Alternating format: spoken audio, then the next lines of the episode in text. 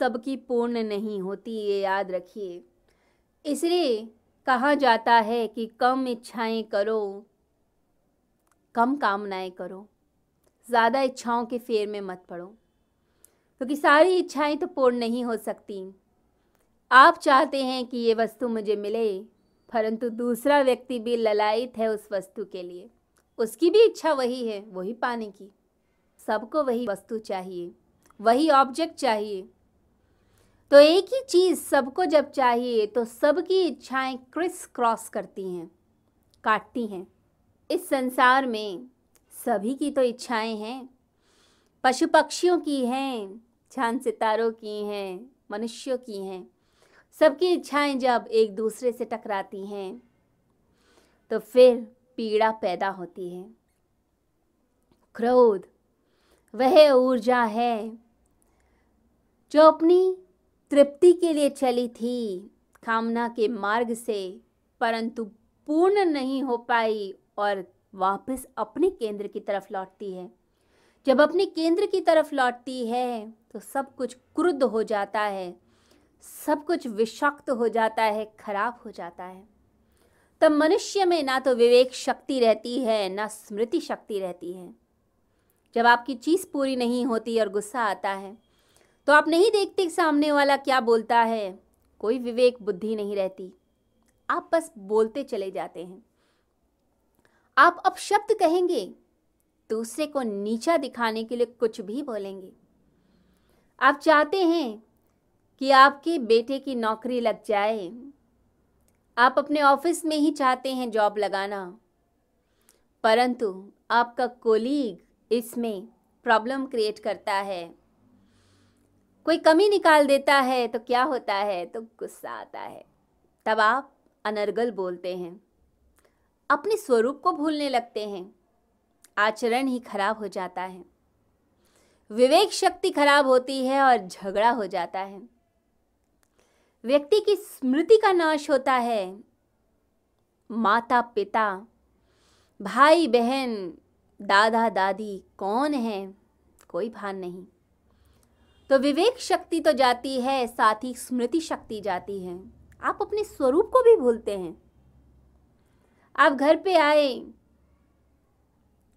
आप किसी चीज़ से परेशान हैं और पत्नी ने कुछ बोल दिया। उसने तो जनरल बात की थी और आप फूट पड़े। गुस्सा आ गया, क्रोध आ गया। आपको भान भी नहीं रहता। कि यह पत्नी मेरी मेरी कितना मेरा ध्यान रखती है, सेवा करती है। हर चीज़ मेरी देखती है और मैं छोटी सी बात पे इसको अपमानित कर रहा हूँ अपने बच्चों के सामने। आप भूल जाते हैं। अपने स्वभाव का, अपनी स्वरूप का भान नहीं रहता, दूसरे का भान नहीं रहता। क्रोधाद भवती सम्मोह और यह क्रोध जब मोह में परिवर्तित होता है तो और सघन हो जाता है। क्रोध तो फिर भी एक ऊर्जा है जो बाधा को देखकर उत्पन्न होती है, परंतु मोह इससे भी ज़्यादा सघन है। वह तो प्रोजेक्टिव है, प्रक्षेप है, वह तो क्रिएटिव है, वह तो अंधा कर देता है मनुष्य को। फिर मोह में व्यक्ति बाधा को बाधा नहीं समझता। गीता की शुरुआत भी मोह से ही तो हुई। धृतराष्ट्र का मोह उसके पुत्र के मोह के कारण ये पूरी महाभारत हुई। वो बोलता है कि मेरे और पांडुपुत्रों के बीच क्या हुआ, ऐसा भेद करता है तो मोह अंधा हो जाता है। पुत्र कुछ भी करे, वो सब सही। धर्म धर्म कुछ नहीं दिखता। दिख भी नहीं सकता। मनुष्य अंधा जो हो गया। क्वालिटेटिव चेंज आता है। गुणात्मक चेंज जैसे पानी को गर्म करें तो स्टीम बनता है। अब ऐसे ही ये जो ऊर्जा है, इसमें परिवर्तन होता है। फिर वापस लौटना मुश्किल। बहुत मुश्किल हो जाता है। मोह में पागल हो जाते हैं। ना अपना भान कि हम कौन हैं, क्या पोजीशन है। परंतु बच्चों का मोह मारने लगता है, आचरण भी अनर्गल हो जाता है। जैसे कोई जज वैसे तो निर्णय करे, बहुत अच्छे निर्णय दे। परंतु जब बेटा गलती करे, तब वह डिसीज़न गलत देने लग जाए, आचरण ही बदल जाए। भूल जाए कि वो जज की कुर्सी पे है, उसे गलत निर्णय नहीं देने चाहिए। परंतु फिर भी गलत निर्णय देगा, क्योंकि पुत्र का मोह है। ये पुत्र का मोह फिर फंसाता है, भगाता है, रुलाता है, दुखी करके रख देता है। स्मृति का भान नहीं रहता। जब कोई व्यक्ति किसी के प्यार में पागल होता है, तब भी ऐसा होता है। तब कहाँ भान अपने स्वरूप का? कोई भान नहीं होता। तब मनुष्य पागल हो जाता है, पागलों की तरह बर्ताव करता है। माता पिता का भी अपमान करेगा, गुरुजनों का अपमान करेगा, किसी की बात नहीं सुनता।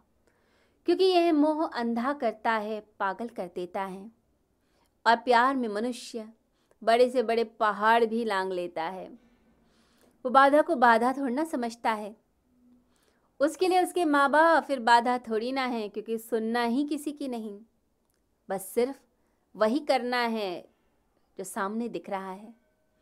तो मनुष्य दो पैर का जानवर हो जाता है, भगवान श्री कृष्ण कहते हैं कि यह जब इच्छाएँ पूर्ण नहीं होती तो क्रोध उत्पन्न होता है, जिससे विवेक शक्ति का नाश होता है, स्मृति शक्ति का नाश होता है और यही क्रोध जब मोह में परिवर्तित होता है तो स्मृति को विभ्रमित कर देता है। फिर बुद्धि का नाश हो जाता है और मनुष्य पशुओं की भांति व्यवहार करता है। जितने झगड़े हैं इस संसार के, वो इच्छाओं के कारण हैं। हमारी यह इच्छा है, यह पूरी होनी चाहिए। मोह के कारण है। मोह रुलाने लग जाता है। इसे स्पिरिचुअल बैंक कहते हैं, यानी पॉवर्टी अंदर की गरीबी और ये गरीबी मनुष्य को और पतन में लेके चली जाती है।